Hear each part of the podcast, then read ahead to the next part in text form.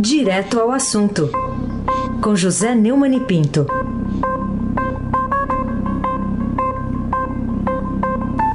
Oi, Neumani, bom dia. Bom dia, Raíssen Abac, Carolina Ercolim. Bom dia. Moacir Biasi, Bárbara Guerra, Frânio Vanderlei, Emanuel Alice Isadora, o Clã Bonfim. Bom dia, melhor ouvinte, ouvinte da Rádio Eldorado, 107,3 FM. Aí Abac é, você já sabe, o craque. Bom, Neumani, queria que você comentasse um artigo publicado pelo Correio Brasiliense, de autoria do ex-porta-voz da Presidência da República, general Rego Barros. Ele não cita nomes, mas ele fez uma descrição ali né, de alguém, alguém que está no poder, é, alguém que o poder inebria, corrompe e destrói. Que, que ele quis dizer? Pois então, hein? Eu conheci o general Rego Barros quando ele me convidou para fazer uma palestra sobre imprensa no é, Forte Apache, que é o comando do Exército lá em Brasília.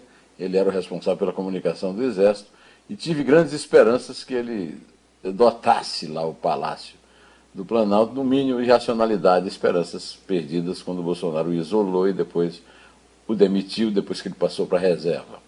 Agora o general está na reserva e escreveu um artigo chamado Memento Mori.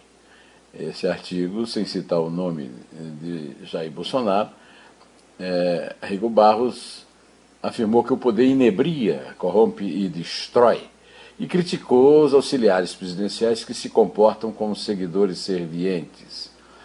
É, o, o, memento mori é uma expressão latina que significa é, lembra-te que morrerás. Né? Eu sou um fã de Júlio César e o general descreve é, o, que o Júlio César, em suas campanhas, carregava escravos que eram é, encarregados de todo dia é, dizer-lhe a hora que ele ia dormir e a hora que ele acordava. Lembra-te que morrerás. Essa é uma das minhas frases favoritas, além de Morituri te saluto. Ave César, Morituri te salutam, que diziam é, os é, gladiadores. Né? Segundo Rego Barros, os líderes atuais, após alcançarem suas vitórias aos coliseus eleitorais, eh, nos coliseus eleitorais são tragados pelos comentários babosos dos que o cercam ou pelas demonstrações alucinadas de seguidores de ocasião.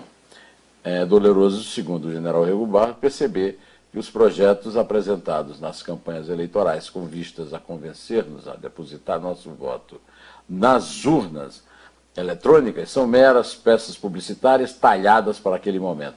Valem tanto quanto uma nota de sete reais Tão logo o mandato se inicia, aqueles planos são paulatinamente esquecidos diante das dificuldades políticas por implementá-los ou mesmo por outros mesquinhos interesses. Segundo Rego Barros, os assessores leais, escravos modernos, que sussurram os conselhos de humildade e bom senso aos eleitores, chegam a ficar roucos. roucos. É, no seminário redentorista de Campina Grande, traduzi muitos textos de Júlio César e verti textos de português para o latim e me lembro bastante de Belo Gálico, por exemplo, e me lembro sobretudo todo dia dessa frase terrível, mas verdadeira. Lembra-te que morrerás, não és imortal. Carolina Ercolim, tintim por tintim. Neumani, vou falar também sobre a defesa do senador Flávio Bolsonaro, que reconheceu né, que de fato pediu à Procuradoria-Geral da República apuração sobre as supostas irregularidades cometidas por servidores da Receita naquelas investigações sobre o seu representado. Né? Até que ponto você acha que o primogênito do presidente Bolsonaro chegará para interromper a investigação sobre o desvio de dinheiro público lá na Alerj, quando ele ainda era deputado estadual? Só interromperá, na minha opinião, quando a, a investigação for é, é, é, extinta. Né? A defesa do senador Flávio Bolsonaro acionou a Procuradoria-Geral da República, que tem atuado muito mais como Advocacia Geral da União do que como, como Ministério Público Federal, sobre supostas irregularidades cometidas por servidores da Receita Federal em investigações sobre o político. É, você deve lembrar que eu fiz aqui um comentário que o Bolsonaro fez antes uma tentativa reunindo o diretor da Agência Brasileira de Inteligência e o, o secretário-geral é, geral da Segurança Institucional, o general Augusto Heleno, para in, investigarem de forma secreta, arapongagem, esses é, fiscais da Receita. Depois de tudo que foi feito, eu é, passo adiante, um passo adiante, vejo essa tentativa de usar a PGR, até agora, pelo menos no noticiário, eu não vi uma é, decisão do Augusto Aras, que tem se comportado como despachante do Bolsonaro, é, representa um passo adiante da tentativa de usar os órgãos de inteligência e também do discurso de Ricardo Barros contra a Constituição. E já que ninguém reage, o capitão Tubaína segue adiante. O Ricardo Barros já avisou que vai fazer um projeto de plebiscito imitando o Chile. E o Chile, Rodrigo Maia entende, nasceu lá, né? Aí se abaque, aí se abaque, eu já falei, é o craque. Neumann, ontem houve um incêndio num hospital federal de bom sucesso no Rio de Janeiro. Três pessoas morreram, isso causou um grande trans transtorno também no combate à pandemia da Covid-19 na segunda maior cidade do país. A que, que você atribui mais um incêndio em prédio público no Rio?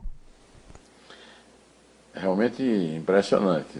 Quando eu vi essa notícia, passou o dia inteiro aquela fumaça saindo, uma fumaça preta, e depois todo, todo o noticiário a respeito, eu me lembrei do Museu Nacional, que também ardeu pelo, pela mesma indiferença, pelo mesmo descaso. Né? Duas mulheres com caso grave de Covid-19 e um homem de 39 anos morreram por, por decorrência das transferências de leito. É, e o noticiário dá conta de que o relatório do ano passado já alertava que as instalações eram um campo minado. Não faltam relatórios nessas histórias de incêndio no Brasil inteiro. É, e são é, realmente é, anúncios. Né? E ontem, por volta das nove e meia da manhã, o rolo de fumaça subiu aos céus do Rio de Janeiro e uh, os, os, os doentes passaram a ser acamados e levados para o galpão de uma loja de pneus. Os enfermeiros enrolavam em lençóis e carregavam nos braços aqueles que não podiam esperar a remoção de seus leitos. Parentes de pessoas internadas ajudavam a pegar os equipamentos médicos que eles tantos precisavam. É, no fim do dia, as famílias ainda não conseguiam acreditar que a luta contra a doença seria interrompida de forma tão trágica e castigada pelo descaso. Né? O homem também, de 39 anos, também estava em um estado delicado de saúde, internado na CTI, e teve a morte confirmada no fim do dia. É, durante toda a noite, né, de terça para quarta, profissionais trabalharam para transferir pacientes. Entre eles, chamavam a atenção bebês e crianças da UTI neonatal do Hospital Federal de Bom Sucesso. Deus nos acuda, não há mais o que dizer. O governador estava no Rio tratando de salvar o dinheiro do Estado, é, numa pendência lá do Supremo Tribunal Federal. Mas a verdade é que incêndios assim ocorrem por descaso, desleixo, incompetência e má gerência não, é, não são acidentes. Carolina Ercolim, tintim por tintim. Fale para gente ainda sobre um outro assunto que é ninguém vai processar aloprados de Bolsonaro. Também um título aqui do seu artigo publicado na página 2 de opinião do Estadão de hoje. Então explica aí, quem são os alvos desse seu texto e por que razão você acha que eles deveriam ser processados? Carolina, o, esse artigo é um passo atrás diante do, do, primeiro comentário que a gente fez lá em cima, né? que ainda é o caso é, que está registrado na linha fina do artigo na página 2. Presidente leva a BIM GSI proposta de arapongagem contra fiscais da Receita. E aí? E como eu faço sempre que eu publico um artigo, tanto no blog como no, é, na edição impressa, eu peço, venha para vocês aí, para os nossos ouvintes, para ler os dois últimos parágrafos do que está publicado no Estadão hoje.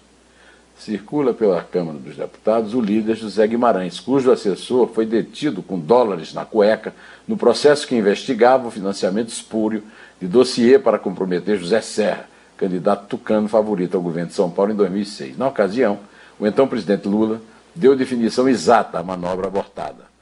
Aloprados.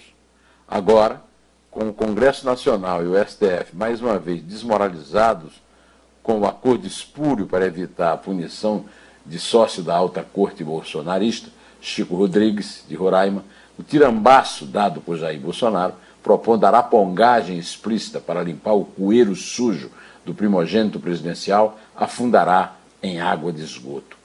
Assim como as ações do STF, com punição adiada para as calendas gregas para evidente interferência política de Bolsonaro na PF, na ABIN e no GSI, e o uso do gabinete do ódio do filho 02 promovendo manifestações fascistoides, essa tentativa de perseguir fiscais da Receita, quando é vassa inadmissível, será despejada na vala comum do lixão da covardia.